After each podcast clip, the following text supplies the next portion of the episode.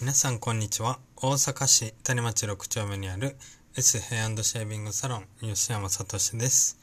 このチャンネルでは僕の日々の日常から気づいたことや感じたことなどを配信しております。はい。今日はですねあのー、もうちょっとで5月19日でうちのお店がオープンして5年経つんですけどもそう早いもんでもう5年が経ちます。でまあ5年振り返ってみてどうだったかっていうことをちょっとお伝えしていけたらなと思います。はい。まず1年目ですね。1年目結構はい。まあ、うん、緑橋で勤めてた時のお客様がまず結構来てくださってですね。ありがたいことに。1年目からまあうん生活はできるほどの収入はあったんですけどもまあぶっちゃけ言うと全然結構苦しくてもう毎日まあ暇な日々が結構ありましたね。で暇なのでちょっともうチラシ配りとかすごい一生懸命やってました。自分でチラシを印刷してはあの夜な夜な仕事が終わった後夜9時から11時とかまあ約2時間とか23時間ぐらいですかね。本当にあの一軒家とマンションとチラシを配り歩いてる日々がまあ1年間ぐらいはやり続けてましたね。うん。でまあ徐々にお客さんも増えていくんですけどそうチラシ配りしてる時もねそうこれはもう忘れられない出来事があったんですけどもあの、チラシこれ絶対やったらダメなんですけど、チラシ配りして、したことある人は多分わかると思うんですけどね、マンションとか行くと、チラシ投入禁止とか、チラシ入れるなとかって注意書きって結構あるんですよ。けど、もう僕、まあお店も暇やったし、そんなん言ってられへんと思って、あの、まあ、勝手に入れてたんですよね。ダメって書いてんのに。そう。本当はダメなんですけど、入れてたんですよ。したらあのマンションとかって集合のポストやからチラシを入れていくと結構音鳴るんですよ。バタンバタンバタンバタンバタンバタンバタンバタンバタンバタンバタンみたいなそうなるんですよ。そしたらその音に気づいた住人の人がですね「オラー!」って叫びながら角材を持って出てきたんですよ。お前何チラシ勝手に入れとんねんって言ってるんですけどその人見た目がめっちゃ怖くてスキンヘッドで多分体重っていうと80から90キロぐらいある大男みたいな人が出てきたんですよ。そう。で僕ビビってなんかとっさに今考えたらなんでそうなったんかわかんないんですけど走って逃げちゃったんですね。うんやられると思って。でその当時僕多分プリズンブレイクにハマってたんですよ。あのプリズンブレイクっていうあのアメリカドラマなんですけど刑務所から逃げる、まあ、兄弟の話なんですけど、それを見てたからか、僕走って逃げちゃったんですよ、とっさに。で、待ておらみたいな言われて走って追いかけてくるんですけど、やべえと思って、また僕も必死で走るんですけど、僕結構靴を、あの、ちょっと大きめのサイズで履くんですよ。うん、なんかそ、その方がなんか、なんやろ服服に合うというかそうそれでまあワンサイズ上ぐらいで靴履くんですけどそうそしたら靴がブカブカやったからあの僕転んじゃって普通に靴が脱げて転んでけど追いかけてくるから捕まったらやられると思ってるんで僕片っぽの靴を捨てた状態であの帰ったことがあります。もう今考えたらチラシ配ってるから普通に誰が入れたとか、もろわかるじゃないですか、店とかもね。なのにもう必死すぎて、あの、まあ、プリズンブレイク見てたからやと思います。はい、走って逃げました。そう、けど後日ね、もう電話来るわと思ってドキドキしてたんですけど、結果電話は来なくて、まあ、助かったんですけど、そう、入れるなって書いてるところ、そっから入れてないですね。もうめちゃめちゃ怖かったんで、すいませんって感じでしたね。そうそんなのが1年目あったんですけどそうそっからまあ2年目もとまあお客さんは徐々に徐々に来てくれてたんですけどそうまだまだ空いてる時間が結構ありましてうん。まあいろいろやってましたね。あのそうブログを毎日書いたりであとはなんだろうなブログ SEO って言って検索されやすいようにどうしたらいいのかとかいろいろ考えて行動してましたね。ネット対策っていうやつですね。そういろいろやってました。で実際にそのブログを見て来てくださるお客さんもちょっとずつ増えてたんですけどもうん。そう。結構ねブログ見て来てくれる方は近所の方も多かったんですけど関西で言ったら奈良とかから来てくれる方とかいましたね。あと神戸とか。うん。そう。そういうのもあってまあ地道に地道にお客さんが増えてきたなって感じでした。で実際僕的に軌道に乗ったなって思えたのは本当4年目ぐらいかな。本当去年去年ぐらいですかね。去年一昨年ぐらいかな。そう特に去年とかはコロナだったんですけどコロナの中でもそうコロナ禍でも売り上げがあの上げれることができたんですよ去年1年間で。そうそれがね結構僕にとってはすごい大きな自信に、はい、なってきましたね。で実際今もう5年経ちますけどもうありがたいことに結構予約が取りにくい状態にもなってきましてだいたい目安的に1週間後ぐらいがもう埋まってるような感じですね。まあ約1週間ぐらいが埋まってる。うん。まあ2週間後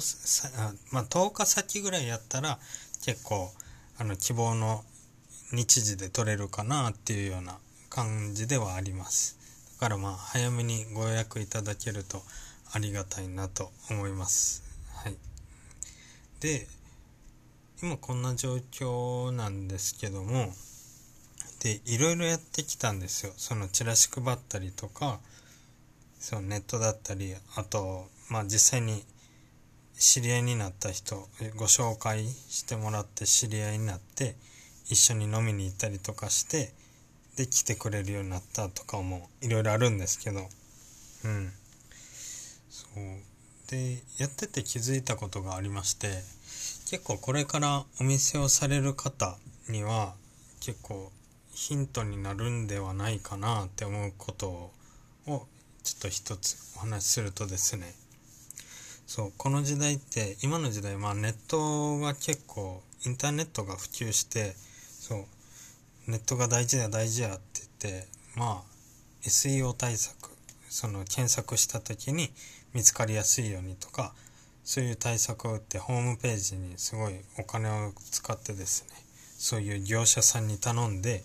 そう例えばまあ谷町6丁目美容室とか谷町6丁目カフェとかって検索した時に上位に上がれるようなホームページに作れませんかみたいなそういう営業とか結構あるんですけどそうまあそういうのが悪いわけじゃないんですけど僕やってて思ったのはうん。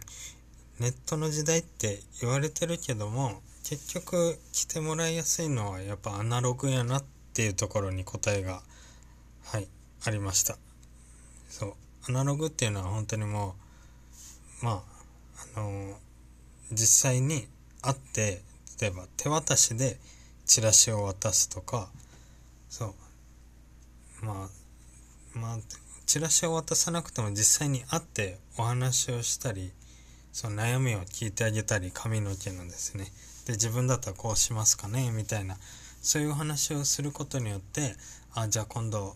行くわって今度行かしてくださいみたいなんとか結構多かったんですよ。うん、でこれをあのー、まあそっちのアナログの方が結構来てもらいやすいなって思ったんですけど、まあ、例えるならネットってあのまあ大きい広い海の中でですね、まあ、この辺に魚いるやろうなっていう感じのところにまあ網を投げるような感じなんですよ。でまあ取れる場合もありますけど結構広い海やからうん予想この辺にいるんじゃないかなって投げてもあんまり、うん、かからないこともありましてそう。まあ頑張っても頑張ってもかからないと。魚は取れないみたいな。それに対してですねまあこれうまくいってる人もいるとは思うんですけどその網を投げてねうまくいってる人もいると思うんですけどそれに対してアナログっていうのは本当に森を持ってですね海の中に潜っていってここにいるぞっていうところをもう本当行ってあ見つけた見つけたって言って徐々に近づいていてで、まあ、ここまで行ったら行けさせるなっていう時にぐさっと本当森でつくみたいな感じですね。アナログっていうのは。そう。だからまあ僕みたいな一人でお店をやってるとぶっちゃけですね。うん。お客さんの数でいうと多分5600人も例えばお客さんを抱えてたら予約はパンパンなんですね。そう。それで言うとその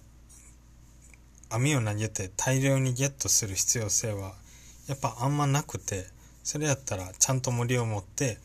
500回海に潜って刺しに行くっていう方が確実やっていうことです。そう。そっちの方が僕はうん。あのずっと来てくれやすいかなっていうリターンしてもらいやすいなっていうところを感じました。5年経って感じるのはそういうところですね。インターネットが大事だ大事って言って言われてる時代でも結局は僕にとってはまあこれたた僕の環境ではですねアナログにもう本当に一人一人に会いに行ってまあちゃんとアピールしたりあと、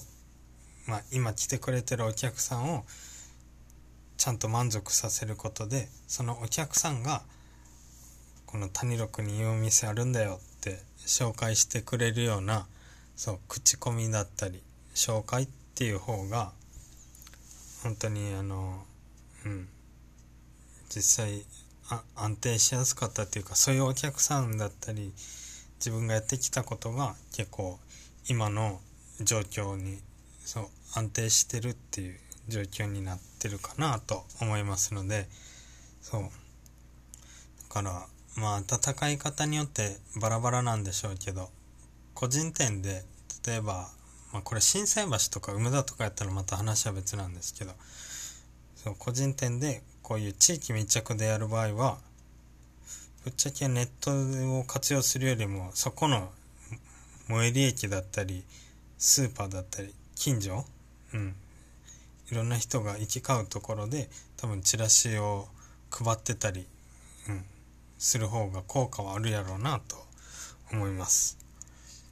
でネットで勝負しようと思うとですねネットですごい例えばうん例えばネットですごい人例えば堀江門堀江貴文さんですね。とかと戦う可能性があるってことですよ。うん。ネットで例えば集客をするってそういうことだなと思っててネットがすごい得意な人らも同じ土俵にいるわけじゃないですか。そこにちょっとかじったぐらいの知識で言っても多分ボロボロに負けちゃうけど、うん。例えば谷六の駅前でチラシを配るは僕はできるけど堀江門はできないじゃないですか。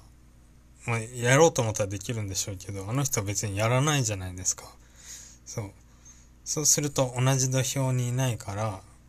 僕の土俵なんですよね。谷六でチラシ配るっていうこと自体が。そう。そういうふうにね、やっぱり自分の、その、なんていうんだろう、自分の見合った戦略だったり、やり方で勝負を挑むことが、あの、負けないコツになるのかなと思います。そう。だからこれからお店をやろうとしてる方はなんかネットやネットって言っててもそういうとこの方が大事なんやなってまあどっかでちょっと覚えといてもらえたら役に立つかなと思いますので是非参考にしていただけたら嬉しいと思います。はい。今日はじゃあここまでです。いつも聞いてくれてありがとうございます。それじゃあまたね。